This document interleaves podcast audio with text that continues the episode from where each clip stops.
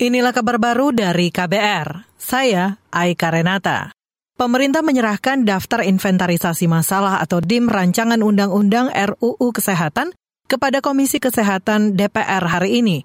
Menteri Kesehatan Budi Gunadi Sadikin mengatakan ada 478 pasal dalam RUU Kesehatan, sedangkan total DIM yang diserahkan lebih dari 3.000. 1037 itu sifatnya tetap, jadi mengkonfirmasi isi dari DPR, 399 ada perubahan redaksional, dan 1584 ada perubahan dari substansi. Selain batang tubuh, kita juga memiliki penjelasan, ada 1488 DIM, 609-nya adalah tetap, 14 DIM adalah perubahan redaksional, dan 865 perubahan substansi. Menteri Kesehatan Budi Gunadi Sadikin mengklaim penyusunan DIM sudah melalui berbagai kegiatan partisipasi publik yang masif mulai 13 hingga 31 Maret 2023.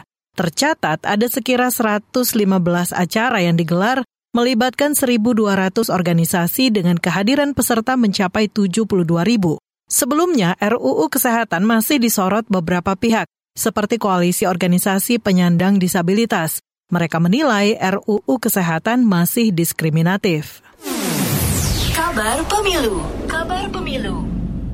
Ketua Umum Partai Gerindra Prabowo Subianto membantah potensi kerumitan yang bakal muncul jika Koalisi Indonesia Bersatu KIB dan Koalisi Kebangkitan Indonesia Raya KKIR disatukan. Itu disampaikan Prabowo usai bertemu Ketua Umum Perindo, Hari Tanusudibio, dan para petinggi partai di rumah pribadinya di Kertanegara, Jakarta sore tadi.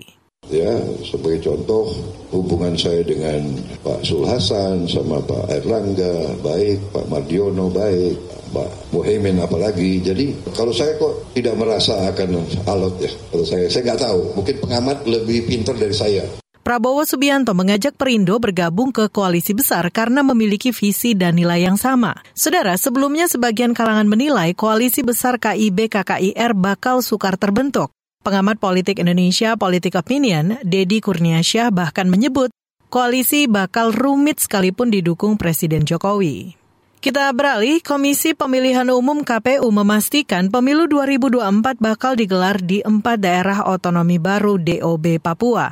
Anggota KPU Idam Holik mengatakan penyelenggara pemilu sedang mempersiapkan seleksi anggota calon KPUD di Papua sekaligus pendaftaran calon legislatif. Kami sudah mempersiapkan segala sesuatunya yang dimana sesuai dengan Perpu nomor 1 tahun 2022 yang kemarin telah disahkan menjadi undang-undang, KPU harus menyelenggarakan pemilu serentak di 4 DOB tersebut. Anggota KPU Idam Holik menambahkan pemilu di DOB Papua mesti diselenggarakan sebagaimana daerah lain di Indonesia. DOB Papua meliputi Provinsi Papua Selatan, Papua Tengah, Papua Pegunungan, dan Papua Barat Daya. Dengan penambahan itu, kini Indonesia memiliki 38 provinsi. Demikian kabar baru dari KBR. Saya Ai Karenata.